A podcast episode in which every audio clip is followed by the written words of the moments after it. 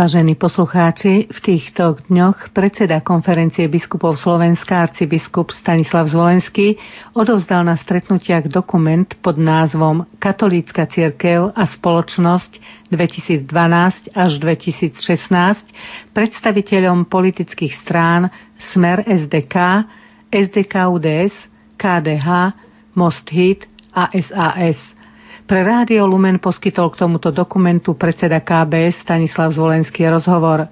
Pri mikrofóne je Anna Brilová. Pán arcibiskup, zastupujete na Slovensku veľkú časť populácie, veľkú časť občanov, ktorí sa hlásia ku katolíckej viere. Vy ste v posledných dňoch odovzdali dokument piatim politickým stranám, v ktorom sú vyjadrené postoje cirkvy k niektorým spoločenským otázkam. V podstate nachádzame sa v predvolebnom období, kedy je prirodzené, že politické strany stretajú sa so svojimi voličmi. Ja osobne tiež ako občan, ako volič a ako aj predstaviteľ Bratislavskej arcidiecezy a predstaviteľ konferencie biskupov Slovenska po konzultáciách aj s ostatnými otcami biskupmi urobil som stretnutia s predstaviteľmi politických strán, ktoré sú v tých prieskumoch verejnej mienky vždy označované ako strany, ktoré by mohli byť v budúcom parlamente. Tieto stretnutia nerobili sme teraz prvý raz, robili sme to aj v predošlom období takže je tu už aj určitá, nazvem to, tradícia.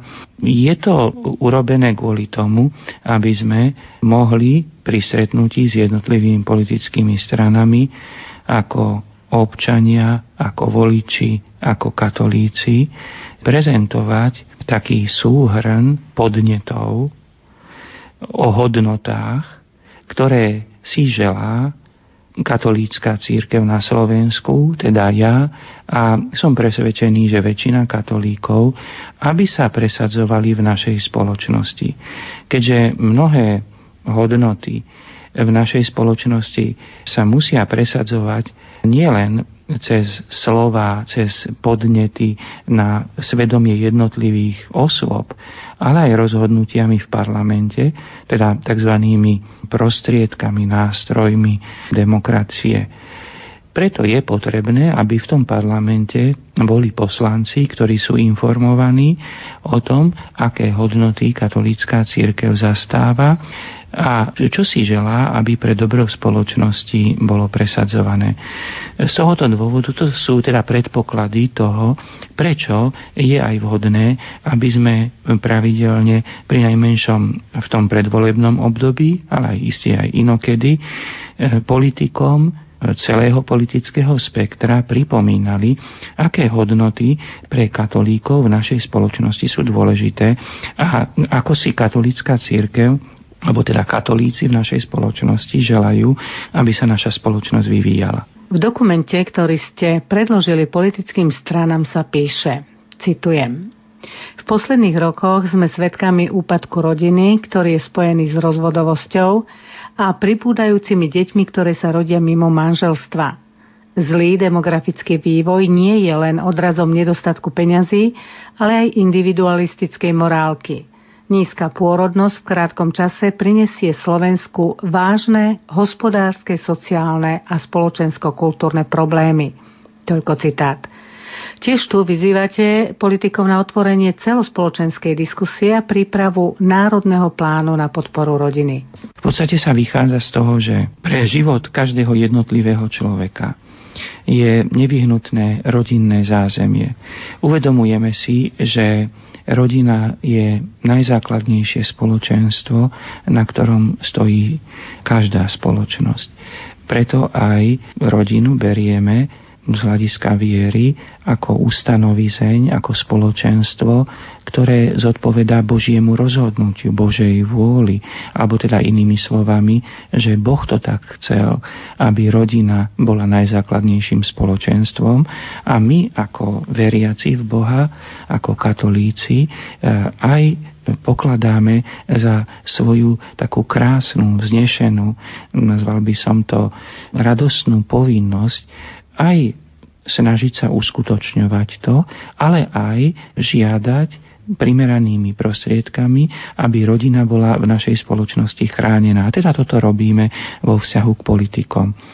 V našom dokumente, ktorý sme teraz odovzdali e, politickým stranám, bolo spomenuté, že predpokladom života rodiny je to, aby otcovia a matky e, mali dostatočné aj pracovné príležitosti, predovšetkým otcovia, a aby tieto pracovné príležitosti boli v blízkosti domova. Napríklad sme spomenuli, že rodiny veľmi trpia tým, že e, otcovia alebo niekedy žiaľ aj mami e, pracujú ďaleko od svojho domova a narušuje sa rodinné spoločenstvo, vzťahy medzi manželmi, vzťahy medzi rodičmi a deťmi.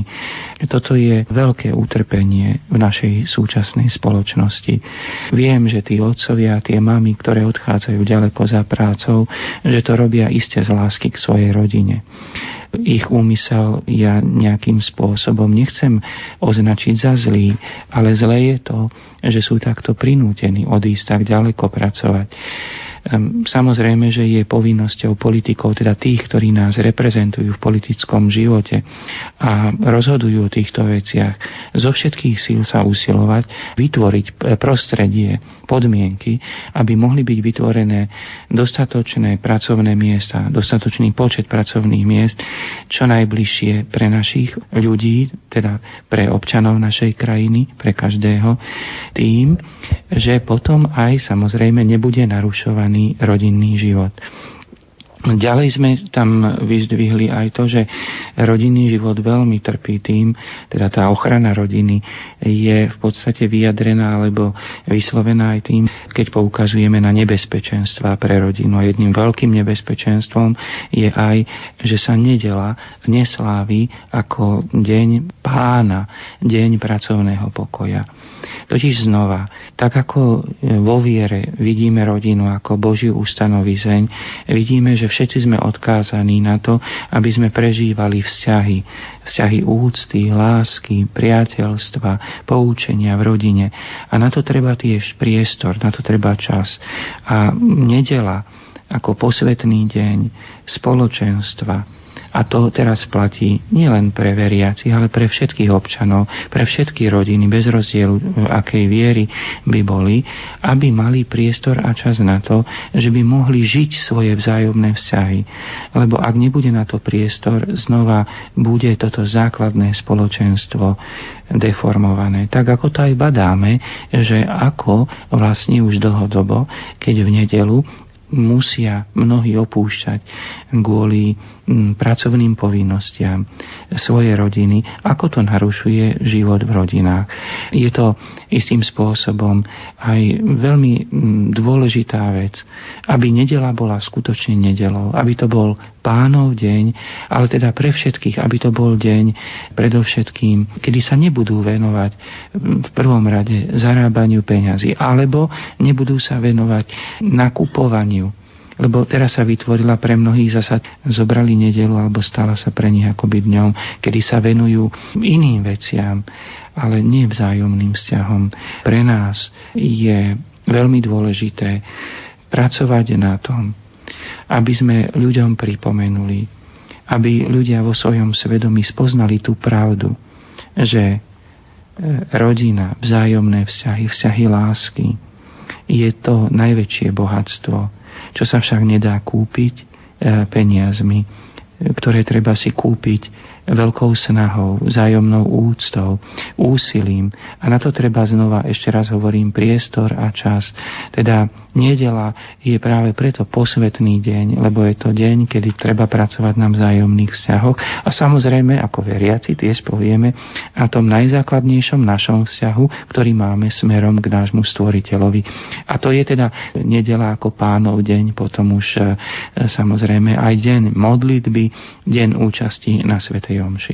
Čo sa týka tejto časti dokumentu, žiadate vytvoriť podmienky pre lepšiu integráciu ľudí s fyzickým a mentálnym postihnutím do spoločnosti a tiež je tu požiadavka zakázať zabíjanie nenarodených detí pri umelom potrate, tiež ústavný zákon o ochrane manželstva. Katolická církev žiada v tomto dokumente, aby neboli podporované projekty, ktoré financujú potraty a antikoncepciu a aby bola zvýšená informovanosť o škodlivých účinkoch antikoncepcie. Teda ide tu o ochranu počatého života. Ľudský život je posvetný. My nemôžeme nič iné požadovať, nič viac ani nič menej. Len úplnú ochranu ľudského života od počatia po prirodzenú smrť. Samozrejme, že v našej spoločnosti je istým spôsobom zákonne umožnené, aby sa vykonávalo umelé ukončenie tehotenstva. My toto berieme za veľmi veľké zlo, veľké e, zlo, ktoré je osobné zlo tých, ktorí sa na tom podielajú osobne, ale aj veľké zlo pre celú spoločnosť.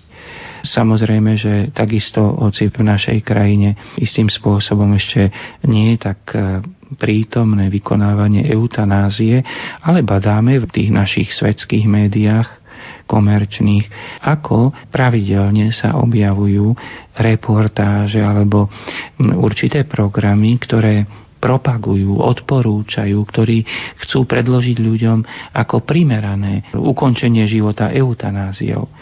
Takže vidíme, že toto je naša spoločnosť a my za katolícku církev ako katolíci chceme a samozrejme ani nemôžeme nič iné žiadať, len úplnú ochranu a želali by sme si, aby všetky počaté deti mohli sa narodiť, aj keby ich e, povedzme rodičia, tí, ktorí ich teda splodili, nechceli potom sami vychovávať tie deti, len aby neboli tie deti zabíjané. Neželáme si, aby rodičia odkladali deti, to v žiadnom prípade, ale ešte viacej si neželáme, aby kdokoľvek e, nenarodené deti zabíjal.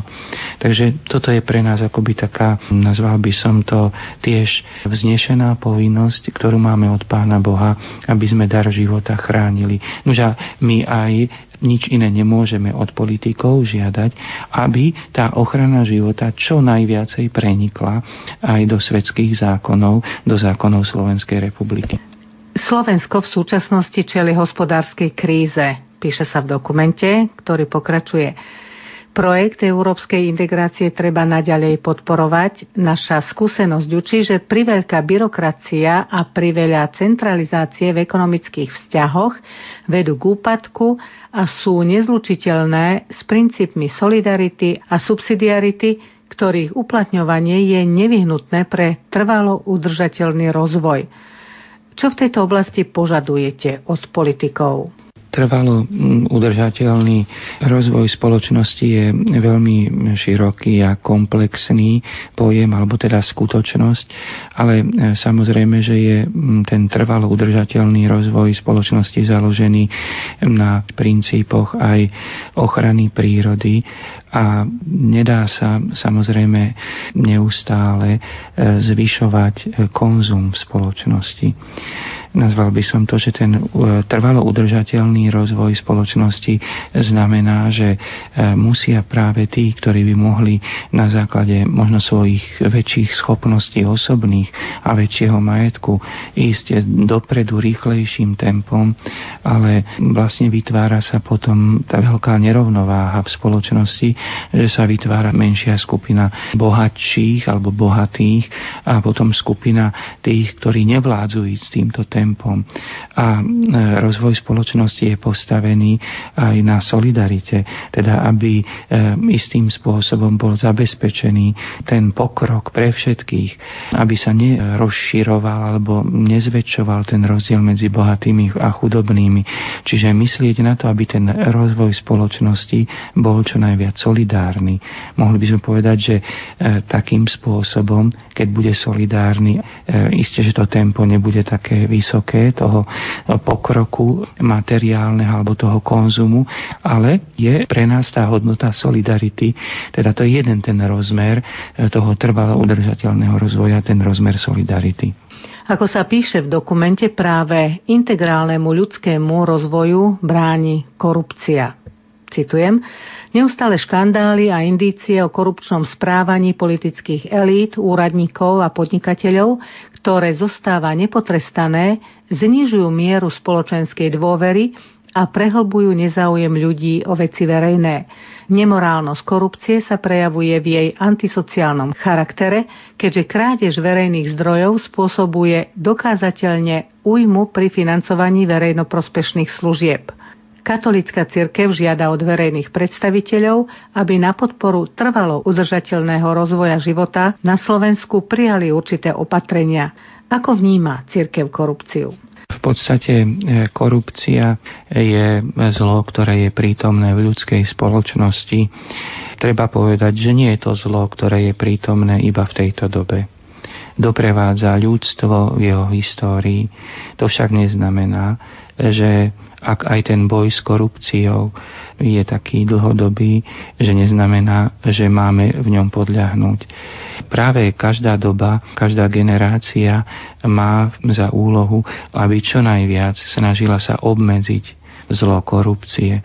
Korupcia je v podstate postavená na tom, že niekto si na základe svojich eh, finančných možností kúpi určité výhody. Toto vychádza z ľudského sebectva. Nože pokiaľ e, žijeme ako hriešní ľudia tu na zemi, to pokušenie kúpiť si nejakú výhodu bude vždy prítomné. Je to prítomné aj v jednoduchých vzťahoch medzi ľuďmi, možno na tej najzákladnejšej úrovni a potom aj v tých veľkých vzťahoch štát e, vo vzťahu k jednotlivým subjektom, ktoré pracujú pre štát. No ale my v podstate aj v tom dokumente, ktorý sme odovzdali jednotlivým politickým stranám, chceme vlastne povzbudiť, aby politici vo svojom svedomí rozhodli sa čo najviac obmedziť tento jav a aby aj efektívne proti tomuto javu konali. My sme v tom dokumente nespomínali žiadne konkrétne prejavy korupcie. Jednoducho my si uvedomujeme, e, veriaci katolíci si uvedomujú, že tento jav je prítomný v našej spoločnosti, že ním trpíme a že zreteľne cez tú korupciu aj veľa nespravodlivosti sa spôsobí. Ale zároveň aj zavezujeme politikov ako našich reprezentantov lebo kvôli tomu ich aj ľudia volia, kvôli tomu by sme si ich chceli vážiť, aby nás reprezentovali v politike ako vzory čestnosti, mravnosti, a aby aj oni sami sa usilovali, že by nebolo možné si takým spôsobom, teda na základe e, svojich finančných možností kupovať si nejaké výhody, ale aby to bolo riešené čo najspravodlivejším spôsobom. V podstate e, jedna vec je ťažká, že nie je možné Isté musím dopredu povedať, že nedomnievame sa naivne, že by korupcia bola úplne odstránená zo spoločnosti. Žiaľ Bohu, z ľudskej hriešnosti je tento jav, tak ako tie ľudské hriechy sú neustále, nás doprevádzajú naše hriechy a sú našou ťarchou, ale čo je našou veľkou možnosťou, my môžeme obmedziť prejavy našej slabosti v našom osobnom živote a preto je možné prejavy tejto slabosti a teda aj prejavy korupcie obmedziť aj v tom živote verejnom. A tu vidíme veľkú úlohu politikov, aby s, čo najväčšou snahou sa o to usilovali a prípadne tie skutočnosti, tie prípady, teda keď sa je zretelné, že to bol prípad korupcie, aby aj boli e, primerane sankcionované, potrestané. Zdravotníctvo už niekoľko rokov čeli vážnej kríze, tá sa prejavuje najmä v neustálom zadlžovaní mnohých nemocníc a vysokými nákladmi za lieky. Aj problém reformy zdravotníctva je v tomto dokumente konferencie biskupov Slovenska politickým stranám. Samozrejme, či už trvalo udržateľný rozvoj alebo reforma zdravotníctva sú komplexné problémy, ktoré sa riešia dlhodobo, ale uvedomujeme si, že aj v zdravotníctve je potreba správnejšie, efektívnejšie využívať finančné prostriedky, ktoré sa doň vkladajú. Je zrejme, že v zdravotníctve, tak ako to aj v tých kritikách sa objavovalo, sa veľmi veľa finančných prostriedkov používa neužitočným spôsobom. Totiž sú veľké rozdiely napríklad pri nakupovaní prístrojov alebo služieb v zdravotníctve v cenách, kde tie rozdiely jedna nemocnica oproti druhej má potom vyššie náklady. Jednoducho tí, ktorí sprostredkujú tie prístroje alebo rozličné služby pre nemocnice, istým spôsobom je ten systém tak postavený, že veľa peňazí sa stratí tým, že je slabá kontrola, mohli by sme povedať, takého ekonomického, takého efektívneho využívania tých finančných prostriedkov, ktoré sú k dispozícii a mnohé veci sú, mnohé skutočnosti sú predražené. E, tu je tá slabosť e, systému, ktorú treba odhaliť a ktorú treba zdokonalovať. Čiže my vidíme v tom ako tiež potrebu a vyzývame politikov, aby takým pravdivejším spôsobom e, riešili túto situáciu. Samozrejme všetci tí, ktorí ktorí sprostredkujú služby v zdravotníctve, majú mať aj zisk. E, jednoducho na tom je postavená spoločnosť. Ale práve tá miera toho tzv. spravodlivého zisku, totiž nie zisku nadmerného, e, zisku, ktorý je veľmi sebecký a vlastne e, istým spôsobom rozvracia potom to zdravotníctvo. To je vlastne ten problém. Ale tu musia, túto situáciu musia riešiť politici. A naozaj aj preto my ich k tomu vyzývame. My ako občania, ako katolíci si uvedomujeme túto ťažkosť. Nevyhnutne ale je rozhodovanie o týchto veciach na pleciach politikov, aby správne rozhodli a aby naozaj aj tie peniaze, ktoré potom zo štátneho rozpočtu oddelia pre zdravotníctvo, aby boli čo najefektívnejšie využité. V dokumente sa spomína aj právna úprava vzťahov so Svetou stolicou. Čo očakávate v tejto oblasti od politikov? Pre nás e, je samozrejme tiež dôležité, aby sme pripomenuli, v každom období pripomíname, že e, Slovenská republika a Svetá stolica, keď uzavreli základnú zmluvu o svojich vzájomných vzťahov roku 2000, v tej základnej zmluve predpokladali aj uzavretie parciálnych zmluv. Dve už sú uzavreté, dve ešte zostávajú e, otvorené. Je to zmluva o financovaní cirkvy a zmluva o výhrade svedomia. V dokumente, ktorý sme odovzdali politickým stranám, je spomenuté aj to, ako predstavitelia cirkvi ako katolíci tiež pripomíname a želáme si samozrejme podľa možností, aby sa na tieto neuzavreté zmluvy nezabudlo, aby sa teda podľa možností pracovalo na ich e, skorom uzavretí. Ale je pravda tiež, že robíme to s najväčším rešpektom, želáme si, aby tieto zmluvy boli uzavreté, ale iste, že sme si aj vedomí, že samozrejme po voľbách aj celková spoločenská, e, aj situácia ekonomická možno bude vyžadovať e, prednostné riešenie iných vecí, ale dúfajme, že to nasledujúce volebné obdobie mohlo by byť tiež časom, preto to aj pripomíname, kedy by sa na uzavretí týchto e, zostávajúcich neuzavretých zmluv začalo pracovať. Medzi neposledné problémy patrí aj zrovnoprávnenie cirkevných a štátnych škôl, kde cirkevné sú diskriminované, teda je to oblasť výchovy a vzdelávania, ktorá je taktiež spomenutá v dokumente cirkvy politikom. V podstate tam ide o situáciu, kedy cirkevné, alebo aj teda iné neštátne školy, aby som teda takým širším spôsobom to zobral, nie sú financované, nie sú im poskytované finančné prostriedky v takom rozsahu ako štátnym školám. V podstate tento jav už dlhšie jestuje, pripomíname ho znova a znova.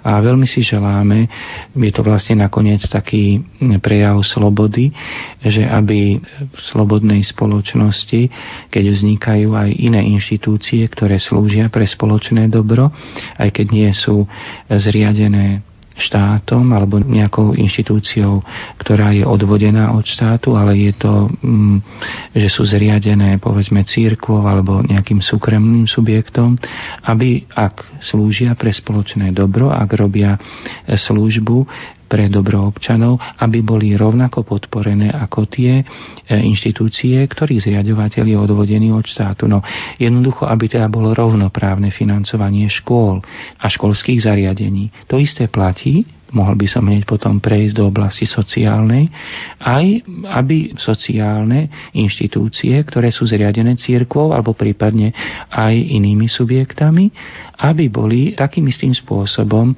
spravodlivo financované ako tie sociálne inštitúcie, ktoré sú zriadené teda či štátom alebo subjektami, ktoré sú odvodené od štátu. Ďakujem ocovi arcibiskupovi, monsignorovi Stanislavovi Zvolenskému za rozhovor. Ja len dodám, že v dokumente je spomenutá aj ochrana kultúrnych pamiatok a v neposlednom rade oblasti, kde pôsobia cirkevné subjekty, aby tu bol zachovaný princíp solidarity, subsidiarity a spravodlivého prerozdeľovania verejných zdrojov. Pritom je nutné definovať verejnú prospešnosť, všeobecnú prospešnosť v poskytovaní verejných služieb – Treba zaviesť štandardy poskytovaných verejných služieb obyvateľstvu, ktoré majú charakter verejnoprospešných služieb v oblasti výchovy a vzdelávania, sociálnych služieb, zdravotníctva. Na základe týchto štandardov pôjde o klienta, dostupnosť služby, efektívnosť vynaložených finančných prostriedkov a o kvalitu a konkurenciu poskytovanej služby.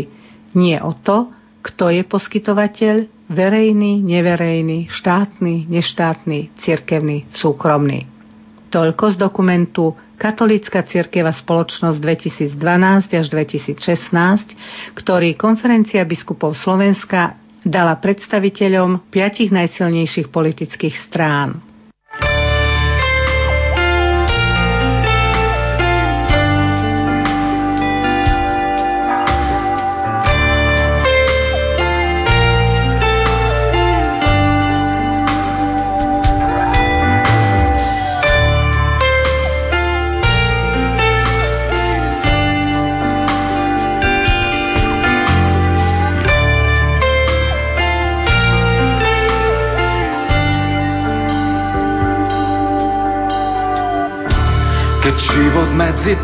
Prsty uniká.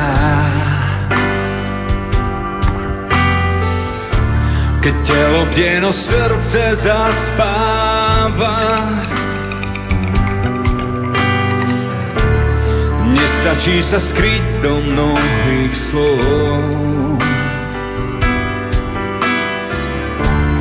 Nestačí len v sebe dusiť zlom.